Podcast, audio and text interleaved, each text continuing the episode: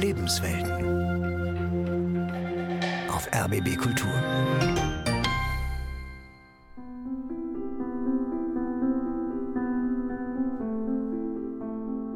Der Blick durch die überdimensionale Fensterfront des edlen Schweizer Berghotels unweit von Sankt Moritz gleicht einem Postkartenmotiv. Unten ein rauschender Bergbach, dahinter tiefgrüne Wälder vor schneebedeckten Gipfeln unter tiefblauem Himmel.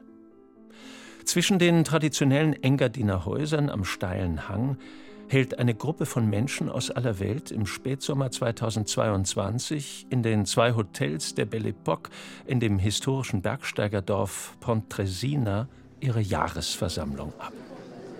Rund dreißig Männer und Frauen sind angereist, von Neuseeland bis Afrika, aus der arabischen Welt, aus Indien, Nord- und Südamerika, dem fernen Osten, Europa. Jetzt stehen sie zusammen im Salon. Manche mit Schlips und Kragen, andere leger in Jeans und T-Shirt, Frauen im Sari, im Hosenanzug oder im langen Kleid, Männer im Kaftan oder Djellaba. Päppchen werden gereicht, Silberbesteck verteilt, Kaffee und Kuchen stehen bereit. Alle unterhalten sich angeregt miteinander in Englisch. Der Pianist spielt im Hintergrund romantische Melodien. Doch manchmal schaut jemand mit Stirnrunzeln auf die idyllische Landschaft vor dem Fenster. Hinauf zum Morteratsch-Gletscher. Noch liegt das ewige Eis hier buchstäblich vor der Tür. Doch der Schein der Ewigkeit trügt. Auch der längste und größte Gletscher des Engadin schmilzt immer schneller. Ob die übernächste Generation ihn noch erleben wird, ist ungewiss. Für ein enkeltaugliches Morgen. Der Weltzukunftsrat. Eine Sendung von Gesiko von Lübcke. Let's stop the car and see if there's another way. Die ganze Menschheit sitzt in einem Auto, das mit voller Geschwindigkeit auf eine Mauer zurast. Gibt es einen Tunnel? Können wir einen Weg drumherum einschlagen? Können wir es stoppen? Mir scheint, die Bremse besteht darin, unsere Denkweise zu verändern. Wir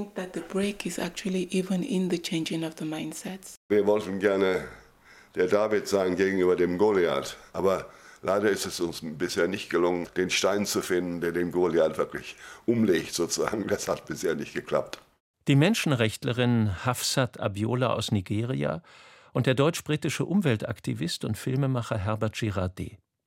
Zwei Stimmen aus einem Gremium von Zukunftsforschern, von Aktivisten für ein anderes Morgen, von Cassandra-Ruferinnen, die lauthals warnen und doch zugleich Hoffnung machen wollen. Stimmen vom World Future Council, dem Weltzukunftsrat, einer zivilgesellschaftlichen Institution, die mit fünfzig Männern und Frauen aus rund vierzig Nationen jenen eine Stimme zu geben versucht, die noch keine haben, den künftigen Generationen, erklärt Mitbegründer Jakob von Uexküll. Wir brauchen auf allen Ebenen auch Organisationen, die die Zukunft vertreten. Und heute, wo unsere Beschlüsse oder auch natürlich unsere Nichtbeschlüsse, unsere Unterlassungssünden ja Auswirkungen haben, die viel breiter sind, geografisch und viel, viel länger sind zeitlich.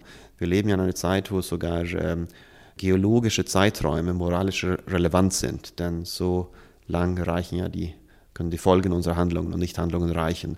Das heißt praktisch eine Art Vertretung, institutionelle Vertretung der zukünftigen Generationen. Die Forschung, das Denken und Handeln der Gegenwart. Raumfahrt, Gentechnik, Atomtechnik, künstliche Intelligenz wird zwar als Zukunftswissen bezeichnet. Doch die Einsicht wuchs, dass der Lebensstandard der Gegenwart schon lange auf Pump bei den Nachfahren erkauft wird. Chemische Stoffe verändern künftige Lebenswelten. Verbrannter Kohlenstoff wird noch weit nach uns die Atmosphäre erhitzen. Landwirtschaftlich nutzbare Böden schrumpfen exponentiell. Wasservorräte versiegen zunehmend. Der Weltzukunftsrat hat bei seiner Tagung in Pontresina die Auffassung geteilt, dass wir in einer Phase des Kollabierens aller wesentlichen Lebenssysteme sind. Wenn angesichts des Zusammenbruchs von Systemen auf alte Lösungen zurückgegriffen werden, dann kann man ja die Verzweiflung großer Teile der Menschheit, auch gerade der jüngeren Menschen, die das alles durchschauen, verstehen. Sagt der Theologe Franz-Theo Gottwald vom Vorsitz des Weltzukunftsrats.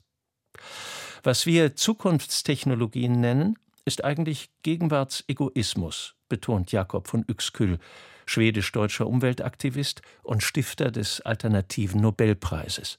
Die Zukunft beginnt ja auch nicht mit der nächsten Generation, sie beginnt ja in der nächsten Minute oder der nächsten Sekunde. Das heißt, es geht also durchaus nicht darum, jetzt die Probleme von heute oder von morgen zu ignorieren und nur über das zu diskutieren, was in dreißig, vierzig oder, oder fünfhundert Jahren passiert. Aber es ist natürlich klar, dass wir heute eine viel größere Verantwortung haben für die Zukunft, und zwar global, und äh, für viel, viel weiter in die Zukunft blicken müssen als unsere Vorfahren, die gar nicht diese positiven, aber auch die negativen Möglichkeiten hatten, die Zukunft zu beeinflussen. Es war diese immer länger werdende Liste von staatlich und wissenschaftlich ungelösten Zukunftsfragen, die schon zweitausendzwölf Aktivisten der globalen Zivilgesellschaft dazu brachte, aus ihren weltumspannenden Netzwerken einen Weltzukunftsrat zu schaffen. Zusammengesetzt aus engagierten Menschen, die in ihrer jeweiligen Heimat preisgekrönte Lösungen für Zukunftsfragen gefunden und erfolgreich umgesetzt hatten. Und nicht aus dem Elfenbeinturm, sondern aus der Praxis der Transformation kamen. Millionen Euros wurden erfolgreich bei staatlichen Institutionen, industriellen Sponsoren und Privatiers eingesammelt. fünfzig Räte benannt, Hunderte von Beratern befragt, achttausend Initiativen weltweit eingebunden. Ein Mammutprojekt, fast eine zivilgesellschaftliche U N.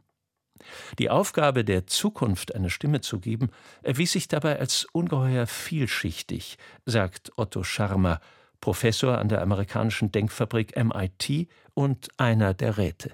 Wir leben ja in einer Situation heute, wo es eigentlich zwei Storys gibt. Die eine Story ist im Grunde die Story des gegenwärtigen Systems, was gerade gegen die Wand fährt. Ja, jeden Tag werden die äh, Probleme schlimmer. Die ökologische Krise und die Demokratiekrise und die mentale Gesundheits-Health-Krise, alle amplifizieren sich gegenseitig. Und das ist ja genau eine der Grundlagen, warum viele Leute heute eigentlich in einem Zustand der kollektiven Depression leben. Nämlich das Gefühl, eigentlich kann ich nichts machen. Zunächst sollte es darum gehen, wie ein Wachhund rechtzeitig anzuschlagen, wenn durch aktuelle Entscheidungen, Forschungen oder fertige Projekte und Güter künftige Generationen gefährdet sein könnten, und öffentlich Moratorien zu fordern und Vetos einzulegen. Zudem war es nötig, in all den herausfordernden Themen ständig aktuelle Bilanz zu ziehen: der ökologischen Krise, des Klimawandels, des Welthungers, der Erosion, der Wassernot, des Ressourcen- und Energiemangels, globaler Fluchtbewegungen, offener und versteckter Kriege, der wachsenden sozialen Schere und Ungleichheit, der Zunahme von Diktatur und Nationalismus. Zugleich war das Ziel, lokale Lösungen für weltweite Probleme zu identifizieren, zu prüfen und dann überall als Alternative bekannt zu machen und zu skalieren. Die Story zwei ist, dass die Zukunft eigentlich schon da ist und dass wir unheimlich viele Innovations- und Erneuerungsprozesse, Projekte, Initiativen, eine ganz neue Landschaft eigentlich von Initiativen weltweit sehen können, die oftmals gar nicht untereinander organisiert sind, wo das Neue wirklich von den Rändern her entsteht. Diese zweite Story äh, ist eigentlich die wichtigste Geschichte heute, die am wenigsten gut äh, geteilt ist.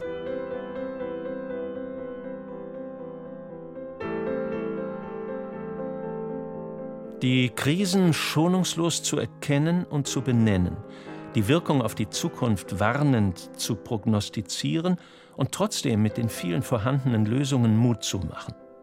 Diese Quadratur des Kreises hat der Weltzukunftsrat versucht. Und damit nicht nur neue ethische Maßstäbe für Politik, Wirtschaft und Kultur gesetzt, sondern auch die globale Zivilgesellschaft aufgefordert, ihre enorme lokale Innovationskraft in alle Welt zu verbreiten. Der Ansatz war, von unten nach oben Zukunft zu schaffen. Bottom-up, lernend von den Graswurzelinitiativen, die vor Ort Lösungen für Krisen finden. Doch das fällt schwer in einer Zeit, in der scheinbar stabile politische Ordnungen zerbrechen, imperiale Angriffskriege geführt werden, die Klimakatastrophe nicht mehr zu leugnen ist, die Inflation galoppiert, eine Flüchtlingswelle der nächsten folgt.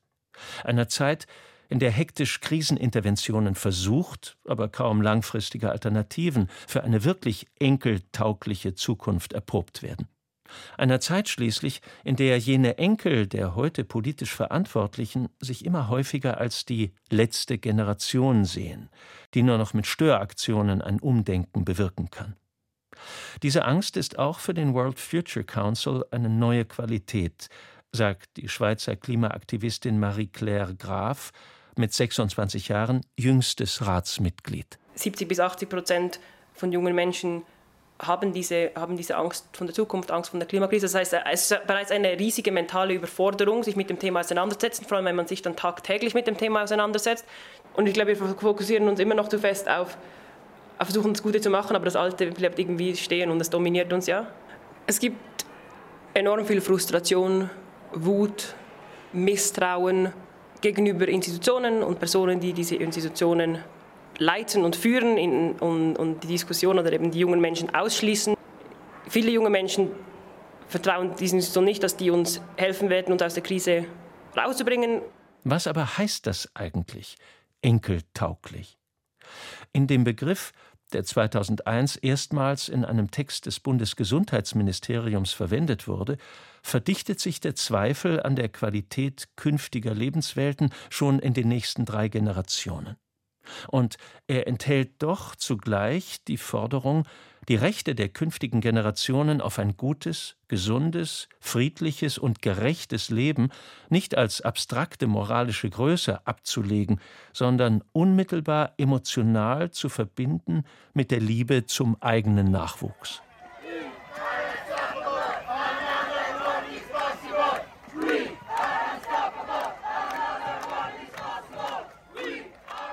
Was die Enkel und Enkelinnen in der jungen Protestgeneration selbst darunter verstehen, ist sehr divers und weitgehend diffus. Der Demohof Systems Change, not Climate Change ruft nach einer anderen Welt, die je nach politischer Couleur mit anderen Inhalten belegt ist. Mehr Demokratie, Menschenrechte, Frieden, Nord-Süd-Gerechtigkeit, Post-Wachstumsgesellschaft, Abkehr von fossilen Ressourcen, Verkehrs- und landwirtschaftliche Wende, gesunde und sichere Ernährung, globale Gerechtigkeit, Denk- und Religionsfreiheit, Minderheitenschutz, Kinderrechte, Gleichberechtigung. So lauten die primären Ziele der schier endlosen Liste. Ideale für die Optimisten, Utopien für die Pessimisten. Alexandra Wandel, Geschäftsführerin des World Future Council, will einem Gremium von Possibilisten vorstehen, die versuchen und machen, was möglich ist. Von Anfang an haben wir beim World Future Council gesehen, dass es gemeinsame Werte gibt, die alle Kulturen der Welt teilen, die man auch in den verschiedenen Skripten der verschiedenen Religionen auch findet, egal ob Christentum, Islam, Hinduismus, Buddhismus, was sie alle auch vereint ist, eben dieser Wert, dass wir unseren Kindern einen gesunden Planeten übergeben möchten. Und wir sind glücklich, dass jetzt auf UNO-Ebene der UNO-Generalsekretär einen Vorschlag gemacht hat. Im Jahr zwanzig dreiundzwanzig wird es also einen U N-Zukunftsgipfel geben und da ist auch ein Vorschlag. So wie es einen Hochkommissar für Menschenrechte gibt, so soll nun auch ein Vertreterin, Vertreter für zukünftige Generationen etabliert werden. Die Idee findet also auch in der internationalen Gemeinschaft Resonanz. Und tatsächlich ist die Idee einer Institution, die sich mit den Rechten der künftigen Generationen beschäftigt, nichts wirklich Neues in der globalen Kulturgeschichte, erzählt Jakob von Uexküll. Es gab sie in früheren Zivilisationen im alten Indien. Hier war das der Rat der Seher in die Zukunft, der eine Art Vetorecht hatte über tagespolitische Entscheidungen. Und auch bei den Ureinwohnern Nordamerikas gab es ja da einen Rat, der sich um die Folgen kümmern musste für die nächsten sieben Generationen der Beschlüsse, die gefasst wurden. Um die Herausforderungen der Zukunft anzugehen, hat man beim zivilgesellschaftlichen World Future Council trotz des hohen moralischen Anspruchs politisch einen sehr praktischen Weg gewählt. Mit dem Future Policy Award, auch Polit-Oscar genannt, werden jedes Jahr exemplarische Gesetzeslösungen ausgewählt, die sich lokal als erfolgreich erwiesen haben, aber auch für andere Länder Zukunft sichern können.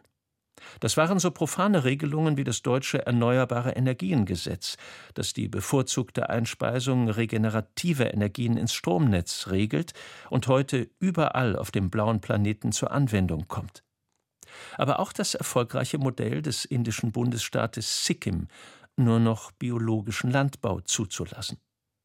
Luc Nyakacha, Aktivist und Ex-Umweltminister aus dem afrikanischen Benin, ist im Weltzukunftsrat für den Kampf gegen Erosion und Wüstenbildung zuständig und betont, wie wichtig solche Modellgesetze sind. If you want to lead others, show them the example. Wer andere inspirieren will, muss Beispiele haben, ihnen zeigen, dass es geht und sie mit Leuten verbinden, die in ähnlichen Situationen wirklich erfolgreich waren. Dann öffnen sich Menschen für den Wandel. Es braucht den Samen der Hoffnung, um den Pfad der Transformation zu wagen. Es ist unsere Aufgabe, das Mögliche zu zeigen. Damit können wir gerade in Afrika wirklich Agenten des Wandels werden. Wenn die Chancen für die Zukunft sichtbar werden, dann öffnet sich die Fähigkeit zu einem anderen Denken. Gute Lösungen zu verbreiten, regeneriert zuerst den Geist, dann die Ökosysteme und schließlich ganze Nationen. And that for the regeneration of a nation.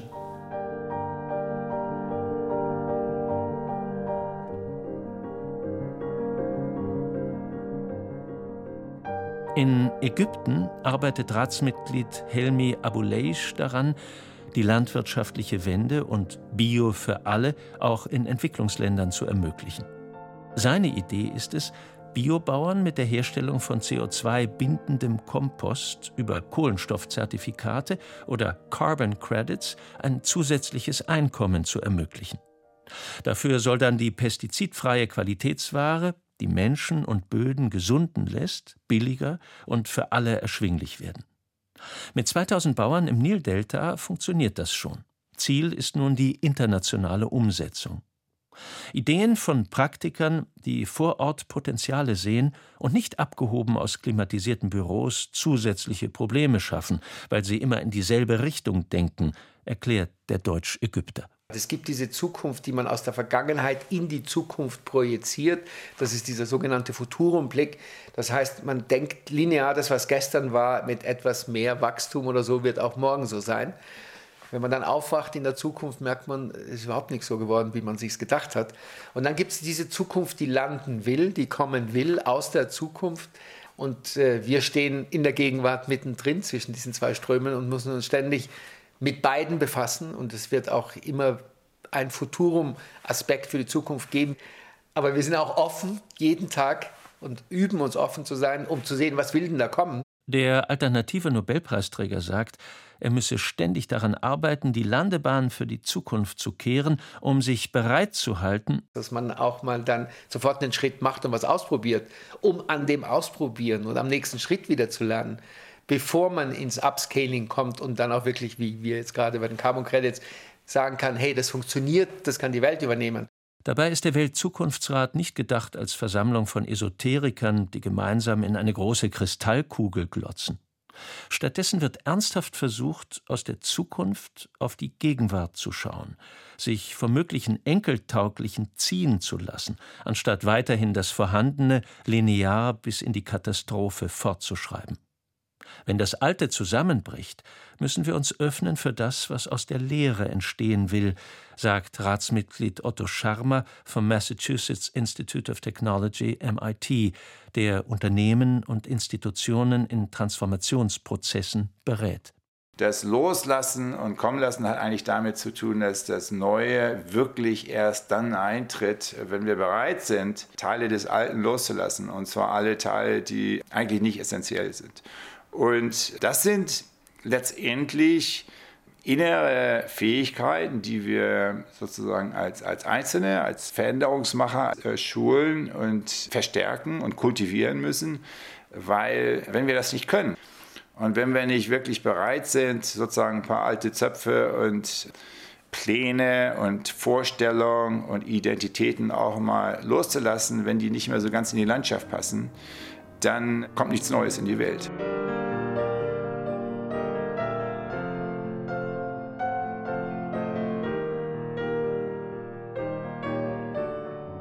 Enkeltauglich zu werden, scheint etwas mit Stirb und Werde zu tun zu haben.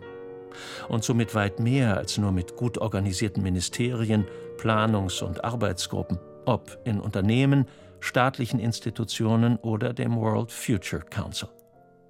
Damit die Zukunft sich entfalten kann, muss sich aber wohl auch der Blick auf das Ganze weiten.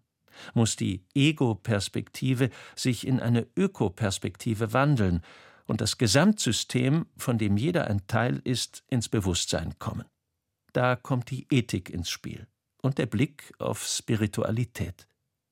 Der Philosoph, Theologe und Vorsitzende des Weltzukunftsrates Franz-Theo Gottwald spricht gar von einer Theologie der Zukunft, die das Leben selbst als höchsten Wert setzt und letztlich einen Weltbildwandel fordert, um Enkeltauglichkeit zu ermöglichen.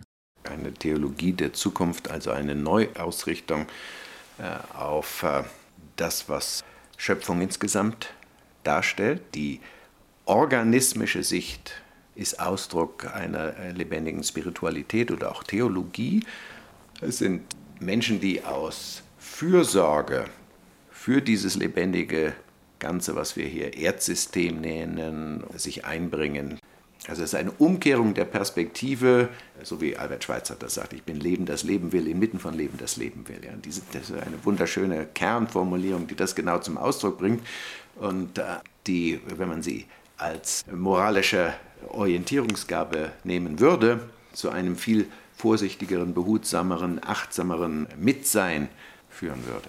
Dahinter steht die Erkenntnis, dass das herrschende Weltbild oder das gemeinsame kulturelle Narrativ eine zentrale Rolle beim Umgang mit der Zukunft hat. Geht es doch um eine Art Schöpfungsgeschichte, welche auch die Basis für die gemeinsamen Werte der Weltgemeinschaft der Zukunft bildet. Diese Basis bestimmt, was geschützt, was bewahrt, was als Wert an die Enkel und kommende Generationen weitergegeben wird. Der Weltzukunftsrat empfiehlt eine klare Ausrichtung, die dann entsprechende Konsequenzen hat, so die indische Ratsfrau, Friedensaktivistin und Künstlerin Rama Mani. Es ist die Transformation der Idee eines letztlich toten Universums, in dem die Menschen von der Natur getrennt sind, aller Natur überlegen sind und sie deshalb ausbeuten können, zur Idee eines lebenden Universums, von dem der Mensch ein integraler Teil ist. Lehnen wir diese Partnerschaft ab, können wir die Zukunft manipulieren oder wie Ingenieure konstruieren. Diese Partnerschaft anzuerkennen aber heißt, eine lebendige Welt mitzuerschaffen. Darin liegt der ganze Unterschied, der eigentlich ganz einfach ist. Denn dann kann man nicht weitermachen mit der alten Politik, der alten Ökonomie, dem alten Konzept von Gesundheit oder von Bildung. Dann können wir keine Wege mehr gehen, die mehr zerstören als regenerieren. Das hat ungefähr die Dimension der Erkenntnis, dass die Erde nicht flach, sondern rund ist. Einerseits ändert sich deshalb nichts. Auf einer anderen Ebene ändert sich alles. Es ist das absolute Gegenteil des bisherigen. Dabei sind für die Räte und Rätinnen nicht nur eine, sondern viele parallele Zukünfte wahrscheinlich. Manche können von Staat und Zivilgesellschaft bewusst angesteuert und politisch gestaltet werden, andere bleiben unvorhersehbar. In Zeiten von Krieg und Katastrophen rückt allerdings die Angst vor der Zukunft und Kontrollverlust vermehrt in den Vordergrund, sagt die Quantenphysikerin Vandana Shiva aus Nordindien. Die Krise ist groß und die Megakrise ist entstanden, weil man die vielen Einzelkrisen zu separat behandelt hat. Als Klimakrise, Biodiversitätsverlust, Hungersnot. Aber alle hängen miteinander zusammen. Die Zusammenhänge dieser Prozesse und ihre Dynamik müssen erkannt werden. Und dann kann jeder Einzelne und alle miteinander angegangen werden. Die Größe der Krise macht es umso wichtiger, aktiv zu bleiben und das Richtige zu tun, ohne zu wissen, was dabei rauskommt. Dabei darf uns nicht die Angst dominieren. Und Hoffnung darf nicht eine leere Hülse sein, sondern muss in der konkreten Umsetzung einer anderen Zukunft aktiven Ausdruck finden. Eine lebenswerte Welt für die nachfolgenden Generationen soll alles umfassen, meint die Zukunftsrätin. Frieden, globale Gerechtigkeit, Menschenrechte, gesunde Lebensverhältnisse für alle Wesen. Letztlich das älteste Ideal aller Religionen und Kulturen, das gute Leben. Die Megakrise mag wie ein Ungeheuer vor der Tür stehen, doch von Ungeheuern sollte man sich nicht schrecken lassen, meint Vandana Shiva. Wir erleben heute das letzte Aufbäumen eines Dinosauriers, dessen Zeit abgelaufen ist. Und wir sehen zugleich den grünen Halm, der sich durch den Asphalt bohrt. Beide Prozesse passieren parallel. Und keiner kann vorhersagen, welcher sich durchsetzt. Zurzeit wirkt der Dinosaurier noch dominant. Doch die Geschichte dieser Spezies zeigt, dass pure Macht und Größe in der Evolution letztlich Schwäche ist. Je mehr wir die Zusammenhänge verstehen, desto mehr können wir die vielen vernetzten Krisen lösen und der Idee widerstehen, dass es keine Zukunft für die Menschheit gibt. Wir kreieren die enkeltaugliche Zukunft mit unseren täglichen Handlungen. Und eine Ethik der Verbundenheit wird uns die Richtung dafür zeigen. That is where ethics will provide us a new guidance. Der Weltzukunftsrat, diese Speerspitze von Aktivisten der globalen Zivilgesellschaft, wird die Welt nicht retten. Aber er fordert dazu auf, die Verantwortung für künftige Generationen sehr ernst zu nehmen. Für ein enkeltaugliches Morgen. Der Weltzukunftsrat. Sie hörten eine Sendung von Gesiko von Lübcke. Es sprachen Frank Arnold, Renate Steininger und Thorsten Föster. Ton Martin Scholz. Redaktion Anne Winter. Regie Paul Sonderegger.